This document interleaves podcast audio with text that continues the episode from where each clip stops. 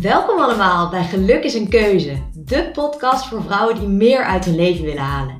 Ik ben Pauline Hendricks en in deze podcast deel ik tips, tricks, motivatie en inspiratie die jou gaan helpen om je gelukkigste leven te leiden.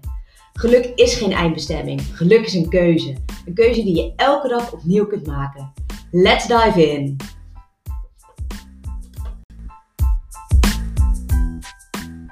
Hey, hallo!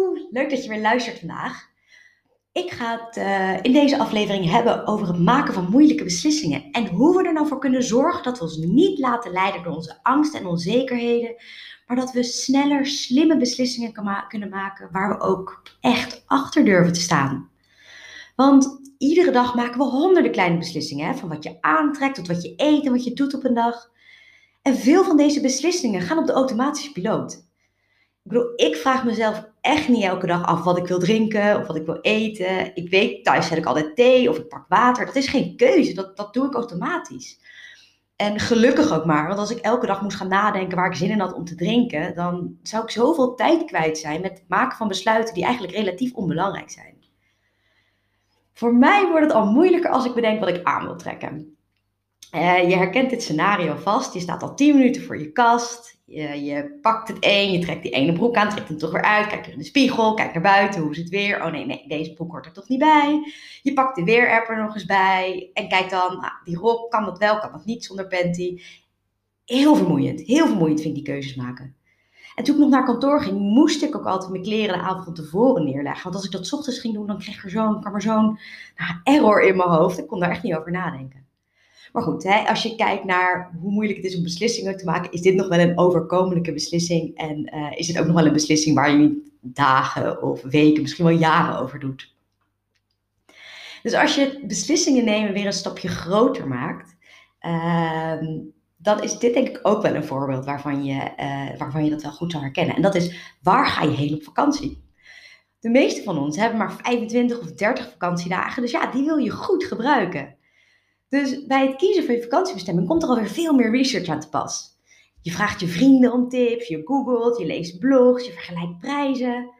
En vaak weet je van tevoren ook wel wat voor soort vakantie je wilt. Wil je naar de zon of wil je juist een actieve vakantie? Ga je kamperen? Ga je roadtrippen? Wil je naar de andere kant van de wereld? Blijf je in Europa? hoe lang ga je weg? Dat zijn allemaal dingen die, die je al weet op het moment dat je die research gaat doen.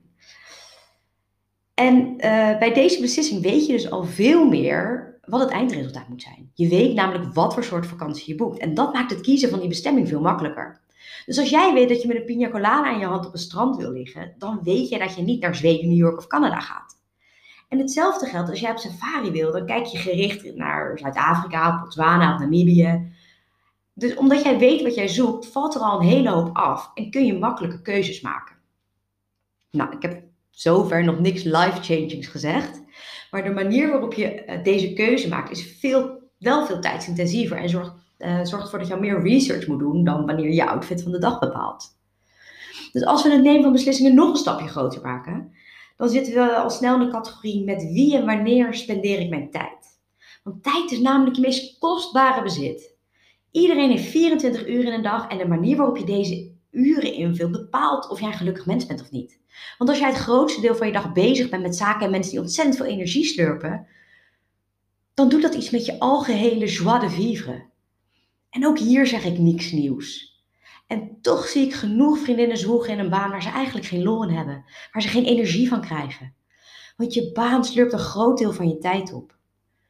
En even platgeslagen, is je baan niks meer dan jouw tijd gecombineerd met jouw skillsets voor geld. Dus als je werk niet iets is waar jij voldoening uit haalt, doordat je tijdens de transactie van jouw geld voor tijd, van jouw tijd voor geld, als je ook niet bezig bent met de skills waar jij heel goed in bent en die jij heel leuk vindt, of dat jij vindt dat jij niet genoeg gewaardeerd wordt voor jouw tijd en skills, dan vreet dat zoveel energie. En dat is energie die je buiten je werk moeilijk op kunt laden. Want je komt vermoeid thuis, je wilt daardoor alleen nog maar op de bank hangen. Je begint je dagen elke dag gestrest. Maandag zit je al huilend op de wc van je werk. Op zondagavond denk je al, nee, ik moet weer. En ik vind namelijk echt dat we niet goed genoeg stilstaan bij hoe belangrijk je tijd is. En wat voor bepalende factor dit is voor jouw geluk en well-being. En ik merkte heel erg, toen ik 28 was, ging ik een shift maken. Uh, wat mijn tijd betrof. En heel erg met, ja, met wie ik mijn tijd doorbracht. Daarvoor was ik altijd heel erg happy-go-lucky met iedereen. En ja, naarmate ik ouder werd, werd mijn baan serieuzer, mijn relatie serieuzer. En ik begon veel meer waarde te hechten aan echt belangrijke vriendschappen. Dus op een gegeven moment heb ik ook de beslissing gemaakt dat ik dacht, weet je, ik ga het niet meer afspreken met mensen die ik toch nooit spreek. Dat kost me te veel tijd. En dit geeft gaf mij zoveel ruimte om degene die ik echt belangrijk vind en die ik wel vaker wil zien, vaker kon zien. En hierdoor kregen ook die vriendschappen meer diepgang. Dus de keuze om te bepalen hoe ik mijn tijd besteed, heeft mij heel veel voldoening gegeven. Maar far nog steeds niet die grote life moments die je leven op zijn kop zetten. Hè? De grote enge beslissingen waar je lang over doet om tot een besluit te komen. misschien zelfs wel nooit, nou, nooit besluit. En dat heeft een naam en dat heet analysis paralysis. Je bent zo lang je keuze aan het wikken en wegen dat het je paralyseert, dat jij niks doet. En dan gebeurt er dus ook niks. En dat is killing, dat is zo zonde. Want als je niet besluit, dan is er geen actie, er is geen groei, er is geen leermoment, er is geen beweging er is al helemaal geen resultaat. En het ergste is misschien nog wel dat je dan blijft zitten op een tweesplitsing waar je niet wilt zijn. En je je daardoor dus super ongelukkig voelt. Die grote beslissingen dus. De carrière moves, levenspartner kiezen, wel of niet trouwen, wel of geen kinderen en zo ja wanneer dan een huis kopen, wel of niet van stad verhuizen, wel of niet eigen business beginnen of alles maar achterlaten naar het buitenland vertrekken. Zo rond je dertigste spelen er zoveel van dit soort ja, deciding life moments die je leven letterlijk van de een op de andere dag volledig kunnen veranderen. En we zijn zo bang hè, dat we de verkeerde keuze maken, dat we daardoor dus niet kiezen. Maar niet kiezen is echt erger dan de verkeerde keuze maken. We wachten zo lang tot we alle informatie hebben. We doen uren, soms wel, nou ja, vaak wel dagen, weken, maanden misschien wel research om uiteindelijk te bedenken dat dit toch niet het juiste moment is om de keuze te maken, dat de economie niet goed is, dat we toch niet alle informatie hebben. En koekoek, je zult nooit alle informatie hebben, want die is er niet. Je neemt de beslissing op de basis van de informatie die je op dit moment hebt. En wat je dan ook besluit, je zult altijd het beste besluit nemen met de informatie die je op dat moment bezit. We laten ons zo leiden door de worst case scenario's die we bedacht hebben. We laten de potentiële downsides van onze keuzes onze keuzes bepalen. Dus ja, ik snap wel dat we daar onzeker van worden en dat de moed ons daardoor in de schoenen zakt. Denk even na. Wanneer heb jij voor het laatst een grote beslissing gemaakt? En wat ging eraan vooraf voordat jij die beslissing durfde te maken? Of misschien zit je nu wel in het proces van het maken van een grote beslissing en herken je dit proces wat ik nu uh, beschrijf. Het wikken, het wegen, research doen. En dat innerlijke stemmetje dat maar tegen je blijft zeggen: nee, doe maar niet, dat kan jij niet. Of blijf maar lekker veilig doen wat je nu al doet. Maar wat nou? Wat nou als je naar het andere stemmetje zou luisteren? Het stemmetje dat zegt: ja, gaan. Je kunt dit, je wil dit, je moet dit doen. Wat nou als je beslissingen maakt aan de hand van je best case scenario's? Wat zou je dan doen? En ik heb in het afgelopen jaar twee grote beslissingen gemaakt, waardoor mijn leven letterlijk compleet er anders uitziet dan een jaar geleden. Allereerst ben ik samen met man en kind, met Casper en Fenna naar Amsterdam, uh, van Amsterdam naar Voorburg verhuisd. En dat is echt een best wel grote change of scenery, kan ik je vertellen. Maar ondanks dat mijn dagelijkse leven er hier echt anders uitziet dan in Amsterdam, voelde het niet als een super moeilijke keuze. En dat komt omdat we heel goed wisten wat we wilden. Want keuzes komen met een uitkomst. Wij wisten wat onze uitkomst moest zijn. We wilden een mooi familiehuis met een tuin. We wilden een plek waar we Fenna fijne jeugd kunnen geven. En we wilden dat in de buurt van onze vrienden zou zijn. Omdat we het belangrijk vinden nou, om dichtbij hen te zijn. En omdat we heel goed wisten wat het resultaat moest zijn van de beslissing om te verhuizen, was de keuze ook niet zo moeilijk toen het huis eenmaal op ons pad kwam. Dus deze beslissing voelde heel natuurlijk. En ik heb ook geen seconde gedacht of we dit wel of niet moesten doen. Het was een grote beslissing, maar wel in mijn hele dikke vette ja, omdat we heel duidelijk de uitkomst van onze keuze voor ogen hadden. Wat ik een veel moeilijkere beslissing vond om te maken dit jaar, was om voor mezelf te beginnen. Want na ruim 8,5 jaar bij één werkgever te hebben gezeten, heb ik besloten om weg te gaan ik zat er al heel lang en er was een grote reorganisatie. Mijn rol zou heel erg veranderen. En ik dacht, weet je, dit is gewoon mijn cue om, ja, om mijn vleugels uit te slaan, om iets nieuws te proberen. Maar ik vond het zo moeilijk, want ik ben van nature een, hele, ja, een enorm zekerheidsdier. Maar ik wilde meer. En ondanks dat ik nooit een ambitie of ambitie als zelfstandig had, ja, wist ik dat ik dit pad op moest. Maar mijn innerlijke dialoog ging echt los. Ja, weet je, dat stemmetje dat zei, nee, nee, nee, echt niet doen. En de andere stemmetje, ja, ja, go for it. Maar ik wilde kiezen om me niet te laten leiden door mijn onzekerheid. Door dat stemmetje dat zei: Wie ben jij? Wie ben jij dat jij denkt dat jij kan ondernemen? Ik heb juist geluisterd naar het stemmetje dat zei: Spring in het diepe en ga dit doen, want alleen zo kun jij meer vrouwen helpen. Dus ik dacht, weet je, ik doe dit gewoon. En mijn motto is ook al jaren: nooit geschoten is altijd mis. Dus het daadwerkelijke schieten, het in het diepe springen, het voor mezelf beginnen, was een sterk staaltje: put your money where your mouth is. Maar de grote vraag is nu: hoe maak je nu goed de juiste beslissing?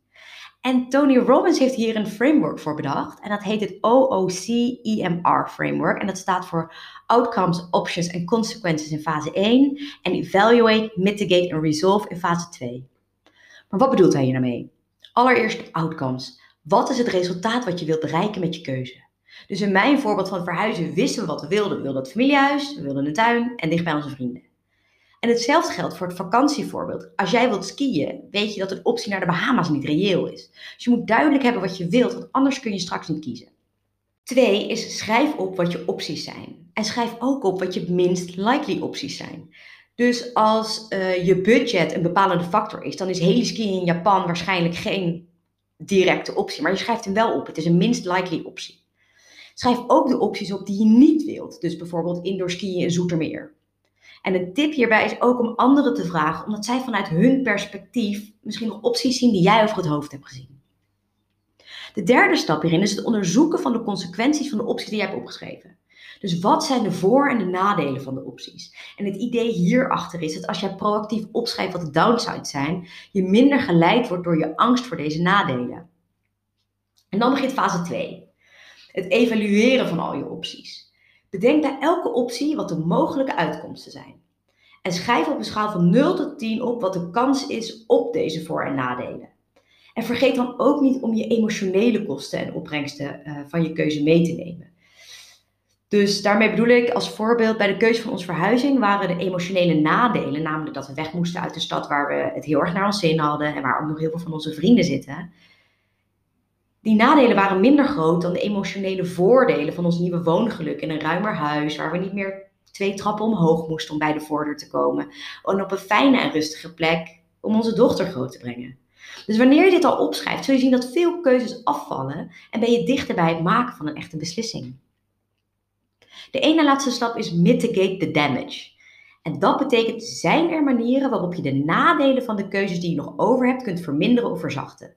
En het idee hierachter slaat weer terug op onze angst om keuzes te maken wanneer we geleid worden door onze worst case scenario's. Dus grote beslissingen maken is moeilijk omdat we bang zijn dat ons een worst case scenario uitkomt. Maar door al proactief manieren te vinden die de worst case scenario minder maken, wordt het makkelijker om te kiezen. Dus weer een voorbeeld van mij. Mijn worst case scenario is als ik als ondernemer niet genoeg verdien om onze leefstijl te kunnen bekostigen.